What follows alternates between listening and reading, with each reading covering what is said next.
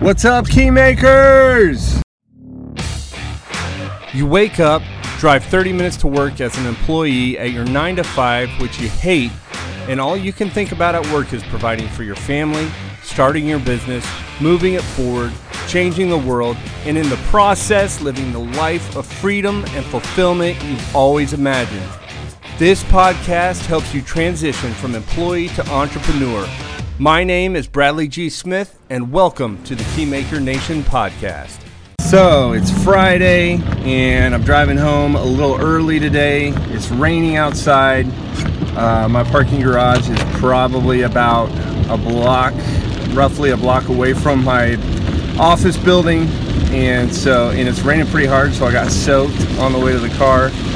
Um, but uh, yeah, it's a rainy Friday, and um, I'm headed home a little bit early to pick up my son, and um, my wife is uh, tied up at the moment uh, with my daughters. So, uh, so yeah, I'm gonna go pick up my son, and um, I had, but I had a good um, uh, sort, sort of thought to share with you today, and so my uh, the the particular thing I wanted to share with you on this episode was um, you will never one be as young as you are now, stating the obvious, but because of that, you will also uh, likely never um, have as much time, as much free time as you do right now.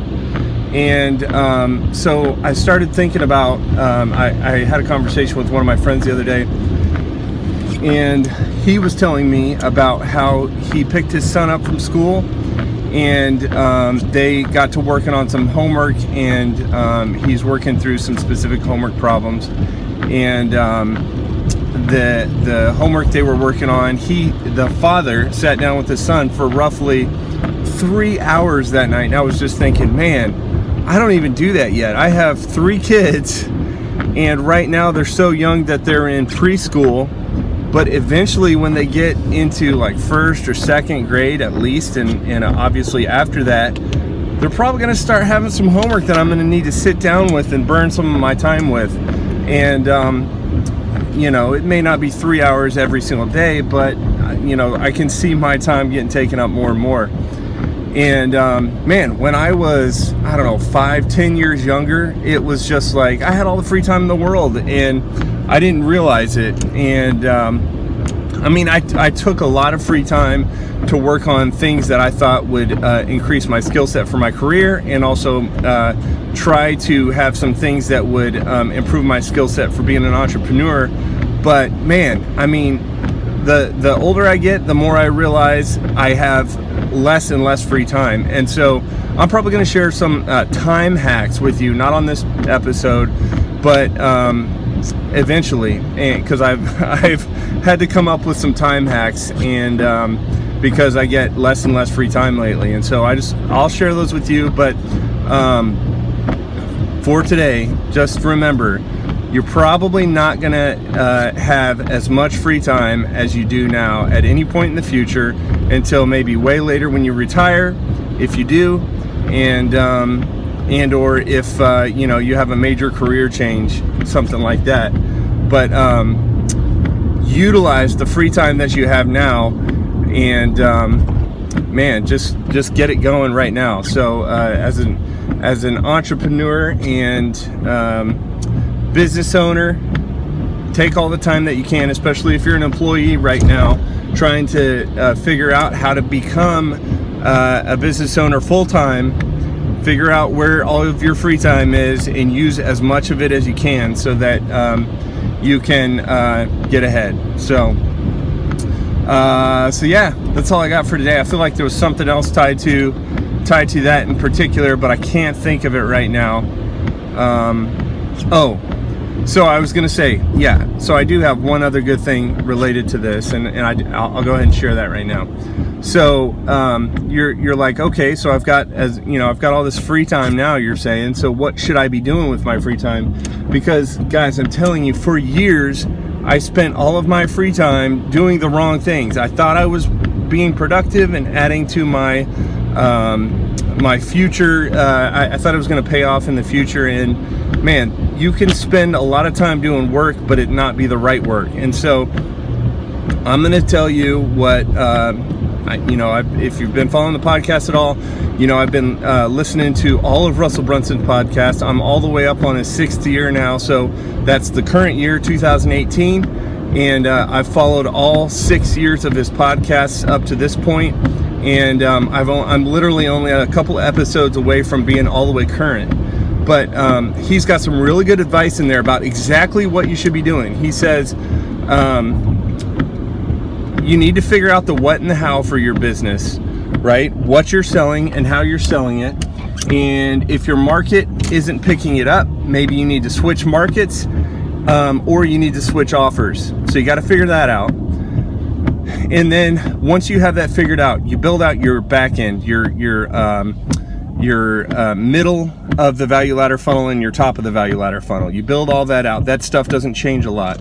Once you have that built out and we're talking either courses or products or offers something along those lines that you're going to be selling maybe it's coaching maybe it's services maybe it's a continuity program uh, meaning you're receiving monthly payment from your customers. Build all that out first because that won't change at least it won't change a lot. And then um, you start making sure your bottom of the value ladder funnels uh, are converting but you want to focus your time on doing uh, on one increasing your online presence and um, uh, I'll give you, I'll tell you what to do for that in just a second. So you cre- increase your online presence and do weekly webinars. That's it.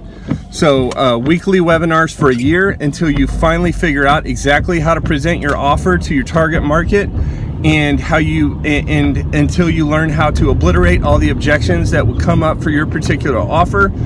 You do webinars around that and uh, until you've got it locked solid and then you turn it into an auto webinar don't just do it one time because you're pro- you can do it one time if you want but you're not going to figure out what all the objections that your target market's going to have and you're not going to have good answers for them so you won't uh, convert as much as you want to convert so he says if you have all that figured out and you execute on that i'm telling you what russell brunson says somebody who's ha- who has multiple seven figure businesses and who has created a hundred million dollar business with ClickFunnels. He says within one year, if you do it correctly, 12 months, you should uh, be able to generate a million dollars in your business if you follow that those steps right there.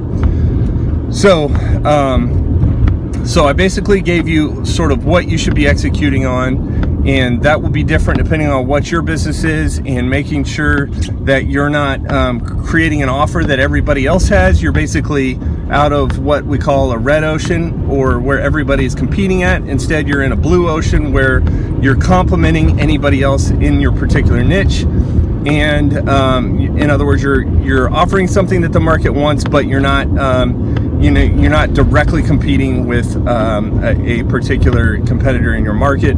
And then um, and then in order to increase your online presence there's uh, I've been observing sort of what Russell has done over the last six years. And um, he has sort of grown it over time but what it consists of is getting on every day doing a Facebook live and now I'm not doing a Facebook live yet but I will be soon I've been trying to get all my podcast stuff up and out into the world. I just finished a funnel, and uh, you know I'll be working more and more on that. But um, he, you do a Facebook Live every single day. The Facebook Live could be simple. It doesn't have to be a long Facebook Live. It could be five minutes or less. It could be a little bit longer than five minutes, maybe 15 minutes, whatever's comfortable for you. That's actually giving value to your market. And uh, every day, you'll you will. Um, do a Facebook Live. You'll uh, do a you'll do ads to it. You'll do Facebook ads to your Facebook Live.